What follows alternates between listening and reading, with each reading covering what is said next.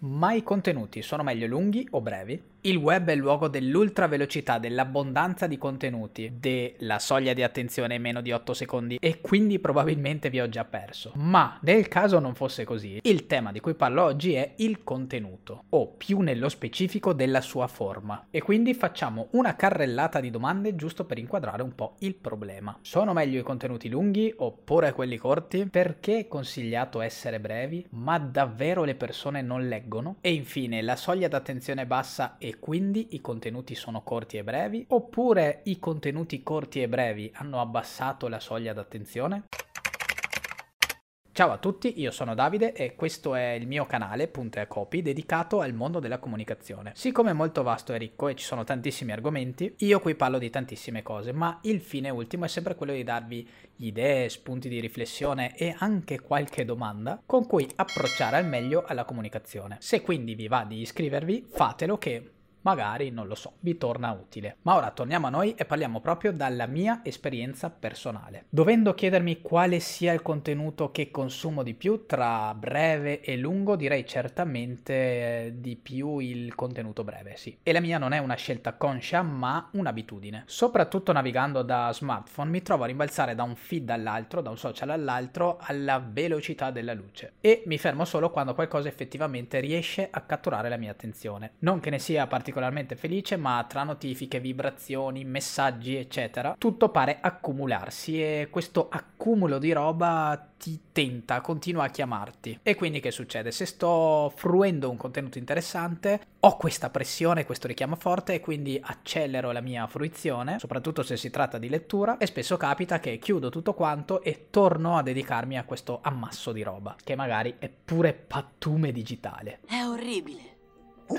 Il fatto è che l'abbondanza è un'abitudine. Essere continuamente bombardati da un continuo flusso di contenuti ti costringe effettivamente ad evolverti per sopravvivergli. E infatti che fai? O li leggi tutti oppure rimani indietro. Non sei sul pezzo per caso? Beh, avrai la fastidiosa sensazione di esserti perso qualcosa di importante. E questo non succede perché sei un Deficiente, come direbbe il caro Calcutta, ma perché i social e gli aggregatori di notizie e le app con cui ti tieni aggiornato sono studiati appositamente per non farci andare via dal loro territorio digitale. Ogni notifica è una scarica di dopamina, una promessa di gratificazione imminente. E insomma, sapete anche voi che c'è quella sensazione di qualcosa che sta per arrivare e che finalmente ci svolterà la giornata. Yes!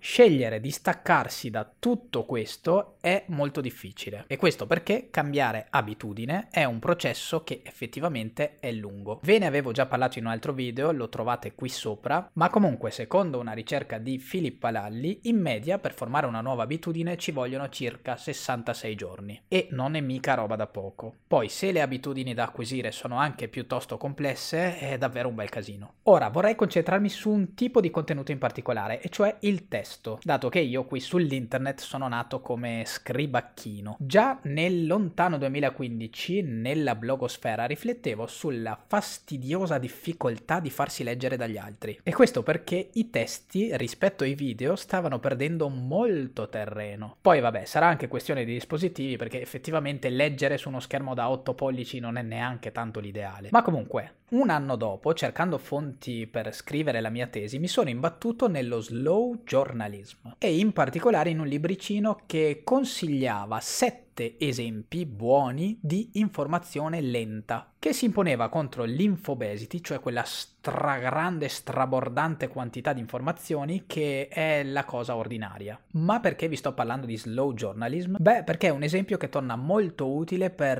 rispondere, per intercettare una domanda che è sempre più presente in un mondo sempre più rapido, veloce e pieno di informazioni. Nel caso del giornalismo, appunto, la soluzione è il giornalismo lento, che è approfondito, non frammentato e soprattutto se ne frega di farti fare click ad ogni ogni costo. Ma parlando di web in generale, quindi di blog, di copywriting, l'alternativa dov'è? Non ci hanno detto forse che bisogna essere brevi, che l'attenzione è calata? Insomma, non sono meglio i testi brevi rispetto a quelli lunghi? E di pari passo, non sono meglio in generale i contenuti brevi rispetto a quelli lunghi, video compresi? Qui ovviamente tocca fare una domanda, e cioè che cosa vuol dire meglio? Quando ti chiedi cosa è meglio, lo fai sempre tra due o più alternative, però non definisci davvero che cosa sia migliore, cosa si intenda per migliore. E quindi bisogna chiedersi, ma migliore in relazione a che cosa? E qui è abbastanza facile la risposta al raggiungimento di un obiettivo. Conoscendo l'obiettivo per cui hai creato il tuo contenuto, capirai subito tra le varie alternative quale sia il contenuto migliore.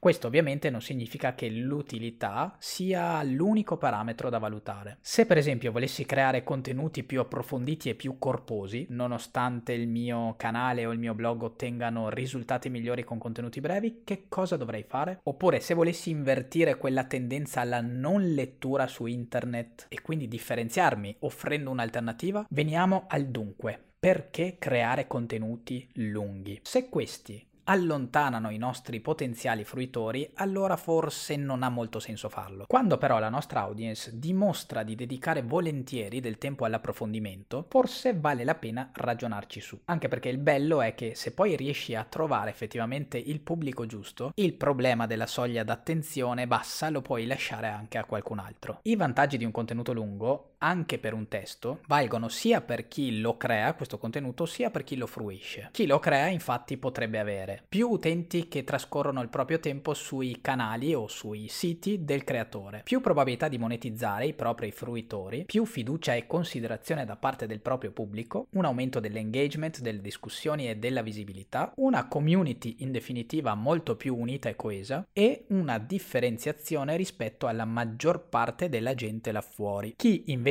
fruisce potrebbe scoprire finalmente qualcosa di utile abbandonando quella fastidiosa sensazione di aver perso del tempo inutilmente, avere più possibilità di confronto e non solo con l'autore del contenuto ma anche con gli altri fruitori, trovare qualcosa di nuovo e di diverso da leggere o da guardare, avere un luogo di riferimento che non sia invaso da quell'infobesity di cui parlavo. Visto quanto ho detto, comunque non vorrei che passasse l'idea che è bene per forza fare contenuti lunghi. Insomma, hai buoni motivi in caso per utilizzare un formato lungo? Perfetto, benissimo, allora utilizzalo. Ma se i risultati ottenuti non sono quelli che mm, si voleva, non resta che analizzare, capire il motivo del fallimento e riflettere se magari la lunghezza c'entri qualcosa. Prendendo in prestito un modo di dire non proprio super elegante, l'importante non sono le dimensioni, ma come lo si usa il contenuto, eh?